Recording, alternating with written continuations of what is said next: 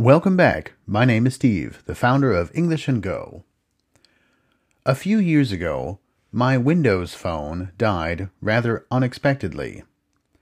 It was only 6 months old, and when I sent it in for repair, well, that was right about the time that Microsoft abandoned their Windows phones.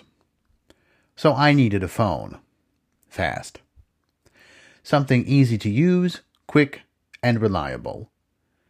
An acquaintance had a used iPhone 6, so I tried it for a day, and I thought, yeah, this works really well, so I bought it. Little did I know that with that purchase, I was entering a tribe. Many people, probably most people, like to be inside groups. Families, extended families, villages, football fan clubs, shooting clubs, and on and on. Personally, I don't really do this kind of thing, but I do recognize that most other people do. Groups give people identity, status, and access to other people who can, at least in theory, be relied on. When a group is small, or does not have a formal written hierarchy, it is called a tribe. T-R-I-B-E. A classic example of a tribe is a group of indigenous, I-N-D-I-G-E-N-O-U-S, indigenous people living in the Amazon rainforests of Brazil. They have their own language, their own culture, and generally do not participate in much of what we think of as the modern world. However, the word tribe can be loosely applied in all kinds of ways. People who surf often see themselves as belonging to a tribe. They claim to see the world differently than people who don't surf. Surfers share their experiences with other surfers, even if the other parts of their lives away from surfing are not connected. The same is true of people who drive Jeeps. It used to be common for Jeep owners to wave at one another while passing on the road. Person A drives a Jeep and person G drives a Jeep, so they have a shared experience. Tribes can be applied in many ways. People who own a PlayStation or play certain types of games may identify themselves as part of this tribe, just as people who use certain kinds of phones or maybe who fly drones. The users of particular products have some things in common and therefore share a part of their identity with each other.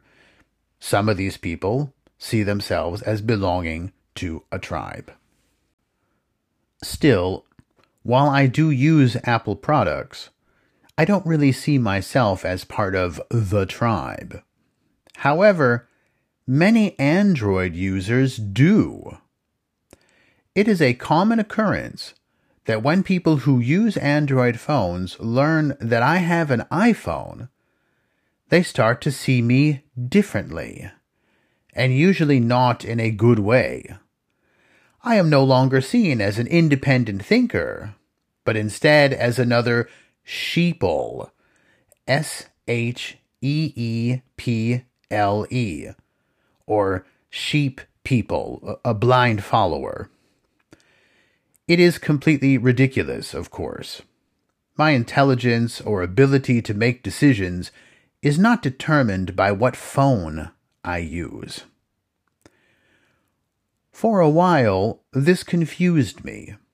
Why should other people care what kind of phone I use? Well, the answer is called tribalism.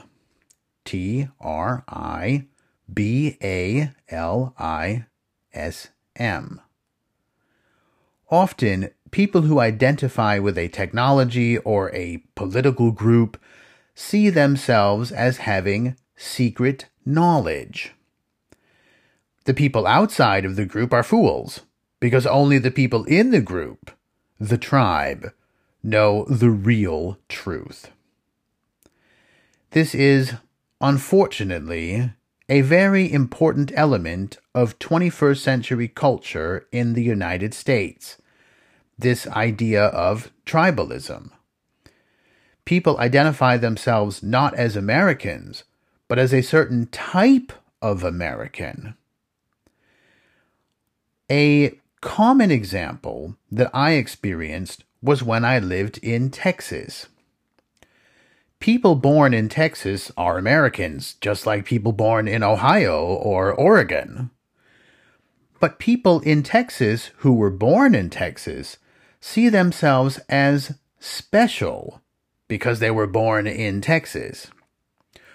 Whereas people like me who lived in Texas but were not born there were second class. Although I lived in Texas, I wasn't born there. So I could never be a real Texan. I was outside of the tribe.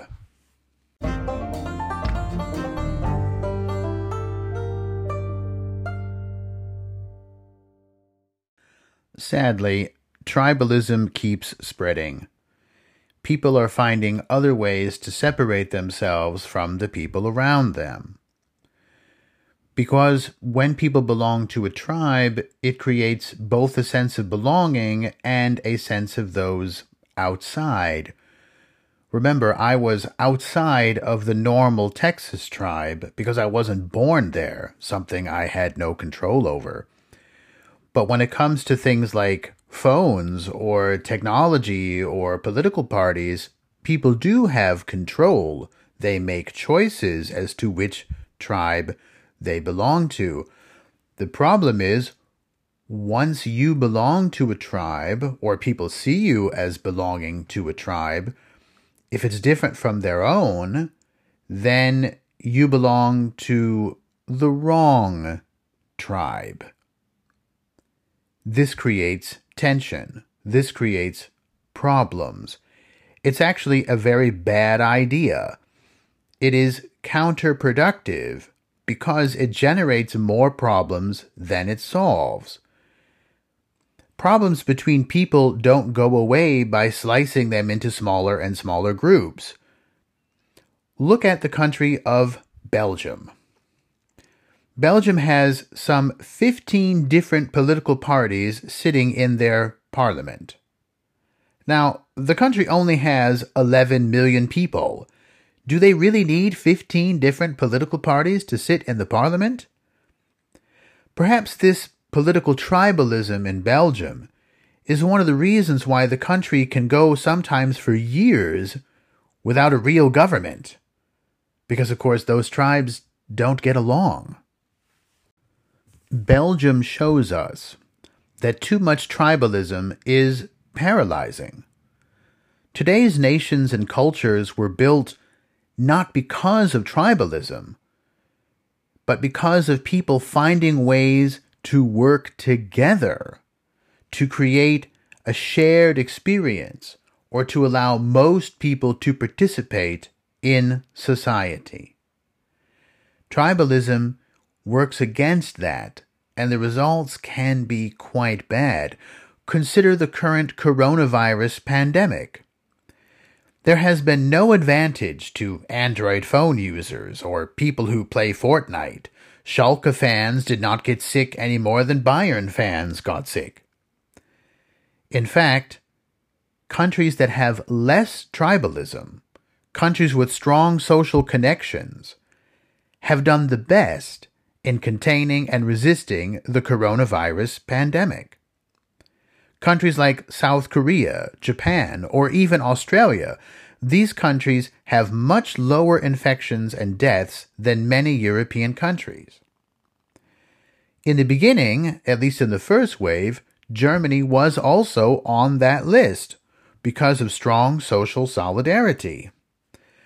But last summer, when things were looking better, the different federal states of Germany decided to get a bit more, well, tribal.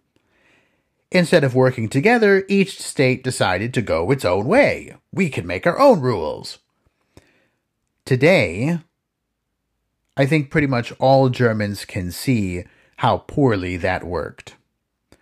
More tribalism among the federal states led to more infections, more sickness, more hospitalizations, and sadly, many, many more deaths than in the first wave when everyone was working together. Clearly, the pandemic can remind us that it is the things that we share that are the most important. Large groups working together are far more powerful than a bunch of tiny separate tribes. Working together is much more effective than finding a silly reason to dislike the person next to you. For religious people, the story called The Tower of Babel covers this exact subject, but, well, rather vaguely, so I want to clarify a little bit. The story goes like this. Ancient Babylonian engineers decided to work together to build a giant tower towards heaven, because everyone believed God lived in the sky. This made God either angry or afraid, so he punished the engineers by making them speak different languages. According to the story, this is why humans speak so many different languages. Now, clearly, this story is not actually true. We know that many different languages existed long before the Israelites or even the ancient Babylonians came along. Also, today we routinely build structures and buildings that are far, far higher than anything the ancient Babylonians could have constructed. The Burj Dubai is 828 meters tall. It is 7 times taller than the Great Pyramid at Giza. And it's been standing for the last 10 years. And yes, Arabic is still the predominant language in the Emirates. Still, despite the factual issues, there is an important idea contained in this story. When people work together, they can accomplish great things. When they get distracted, or divide themselves into separate tribes, well, the work stops and things fall apart. Again, my name is Steve, the founder of English and Go, an English language teaching and consulting company based in Osnabrück, Germany. And I hope you enjoyed this short podcast about tribes and the trouble with tribalism. Please feel free to contact us at englishandgo.de. We'd love to hear from you.